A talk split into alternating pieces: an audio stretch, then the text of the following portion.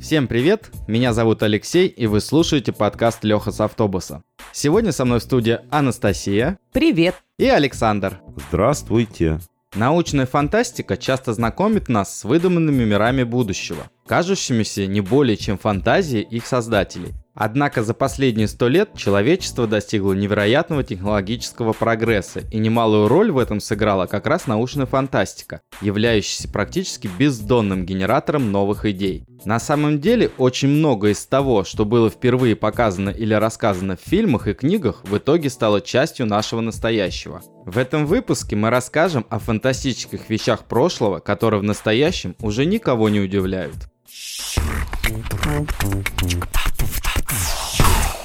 Книге Жюля Верна «С Земли на Луну», изданной в 1865 году, можно было прочесть о лунных модулях, солнечных парусах и даже высадке человека на Луну. Тогда это казалось невероятным. Спустя сто лет эти предсказания известного писателя стали правдой. Научный фантаст Артур Кларк в своей книге «Мир без проводов» за десятилетия до появления спутников ввел их в наш мир. По его мнению, любая продвинутая технология неотличима от магии – Жюль Верн также предсказал, что люди однажды будут слушать новости, а не только читать их в газетах. Свое предсказание он сделал в 1889 году. Вместо печатной версии Earth Chronicle будет устно обращаться к своим подписчикам, и они смогут узнать самые интересные истории репортеров, чиновников и ученых за день. Так писал Верн в коротком рассказе, который назывался «В 2889 году». Его предсказание полностью сбылось, но гораздо раньше. Первое радиовещание состоялось в 20-х годах прошлого века. А вот первый выпуск новостей по телевидению люди смогли посмотреть лишь спустя 30 лет с момента первого радиовещания. Впервые показанный в 1966 году знаменитый коммуникатор из Звездного пути выглядел как складывающийся телефон. Несмотря на то, что в реальности инженеры вели разработки еще в 60-х годах, компания Motorola представила первый мобильный телефон только в 1973 году. Спустя 10 лет, в 1983 году, мобильники Motorola вышли на рынок. Устройства были большие, тяжелые и очень дорогие. Но американская компания в течение последующих лет продолжала усовершенствовать технологию. Первый складывающийся мобильный телефон Motorola представил в 1989 году, и он был похож на тот самый коммуникатор из Звездного пути. У меня, кстати, вот был, была такая вот раскладушечка Motorola, серебристенькая, с зеленым экранчиком. Она действительно похожа. В фантастическом мультсериале «Джетсоны», вышедшем на экраны в 1962 году, были показаны высокотехнологичные часы с дисплеем, показывающим цветное видео. Например, младший сын семейства Элрой Джетсон любил смотреть на них сериал «Семейка Флинстоунов» и общаться с помощью них же с другими членами семьи. Некоторые функции, показанные тогда, присутствуют в современных смарт-часах. Да, мы не смотрим с помощью этих устройств телевизионные передачи, но вполне можем использовать их для телефонных звонков, просмотра фотографий и мониторинга своего здоровья, лишь бы позволяла модель. Фильм «Вечное сияние безупречного разума» представил процедуру, при которой воспоминания могут быть стерты. В 2013 году ученые тестировали препарат, который блокировал определенные типы воспоминаний у животных с помощью одной дозы. Воспоминания лабораторных крыс трехмесячной давности были стерты, и недели спустя не было никаких признаков возвращения памяти. Вот так вот. В 1964 году, после посещения Всемирной выставки, Айзек Азимов написал статью для New York Times, в которой предсказал, какие изобретения будут представлены через 50 лет. В этом эссе предсказывались автомобили с роботизированным мозгом, которые будут способны к самостоятельному вождению. Так и вышло. И сейчас нас не удивляют беспилотные автомобили Google и Tesla. Я тебе, Леш, больше скажу. К концу этого года обещают, что по трассе М11 будут ездить беспилотные грузовики. Туда-сюда, Москва, Санкт-Петербург. Я не знаю, может быть это опасно, а может быть и нет. Посмотрим. Фильм «Бегущий по лезвию» предсказал, как мир в конечном итоге будет использовать технологии.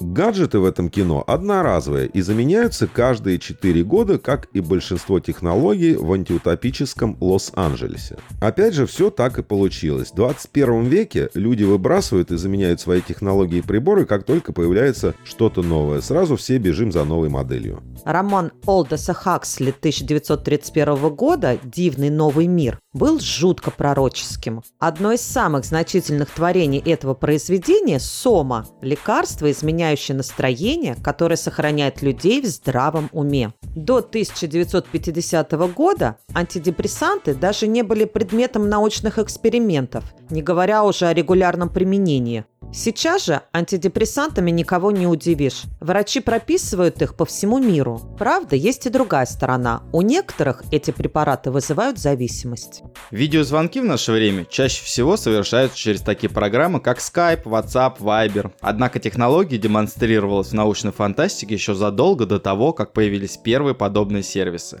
Например, одно из самых ранних упоминаний этой технологии можно найти в фильме «Метрополис» 1927 года выпуска. В нем показывался аналоговый видеотелефон, вмонтированный в стену. Герой Метрополиса использует четыре разных циферблата для того, чтобы найти нужную частоту и совершить звонок.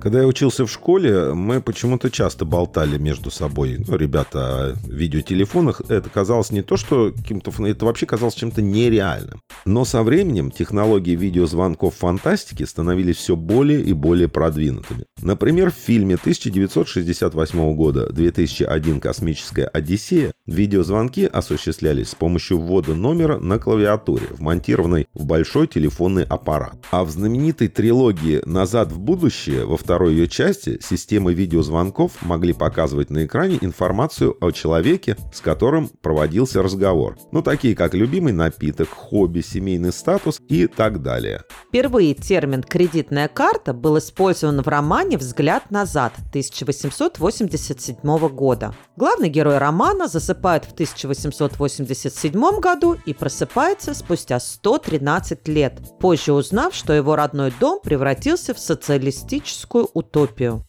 В то время образ кредитной карты, с помощью которой можно было бы расплатиться за товар или перевести деньги с одного счета на другой, воспринимался как научная фантастика. Однако автор романа очень точно предсказал принцип работы таких карт, описав даже возможность пользоваться ими за рубежом. Настоящие универсальные кредитные карты впервые появились только в 1950 году в США. Повсеместно в американском обществе их стали использовать лишь несколько лет спустя. В январе 2017 года роман Джорджа Оруэлла 1984, который он написал еще в далеком 1949 году, вновь появился на вершине списка бестселлеров. Книга предсказала несколько аспектов современного мира. Тогда Орел написал о постядерной антиутопии, контролируемой взаимосвязанной сетью камер безопасности. В 21 веке видеонаблюдение является частью повседневной жизни и уже нас совсем не удивляет. Даже отдельных людей можно отследить с помощью GPS.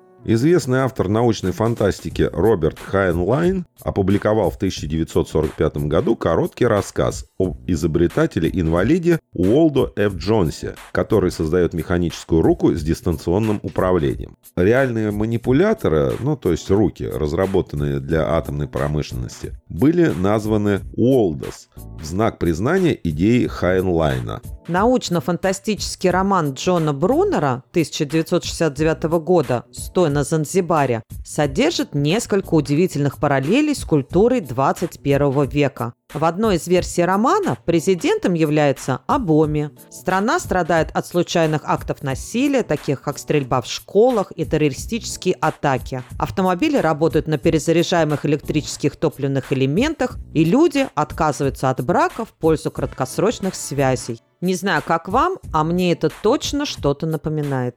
В анимационной программе Jetson 60-х годов была робот-горничная по имени Рози которая выполняла обычные домашние обязанности, такие как уборка, приготовление пищи и выбор одежды для персонажей. В 2016 году Илон Маск объявил, что его новая роботехническая фирма OpenAll разрабатывает домашних роботов. Так что в скором времени нас ожидают ходячие железяки, которые смахивают пыль. Прогресс прогрессом, но я, честно говоря, не хочу, чтобы у меня перед глазами маячила какая-то смахивающая пыль железяка. Ну, это мое мнение. В фильме «Послезавтра» глобальное потепление вызывает огромный сверхшторм, из-за которого происходит серия стихийных бедствий по всему миру. Летом 2017 года серия разрушительных ураганов обрушилась на побережье Атлантического океана и Мексиканского залива, имея некоторые жуткие сходства со штормом, изображенным в том самом фильме.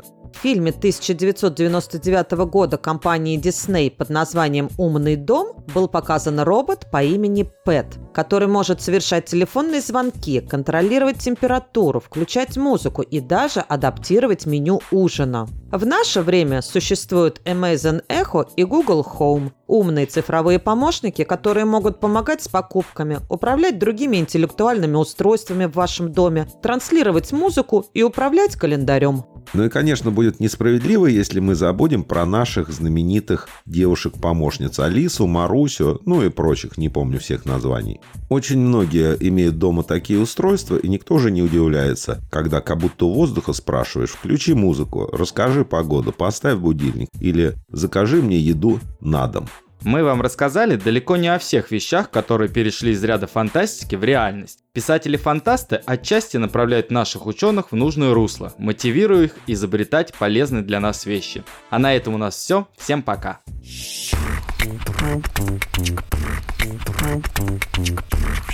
Thank you.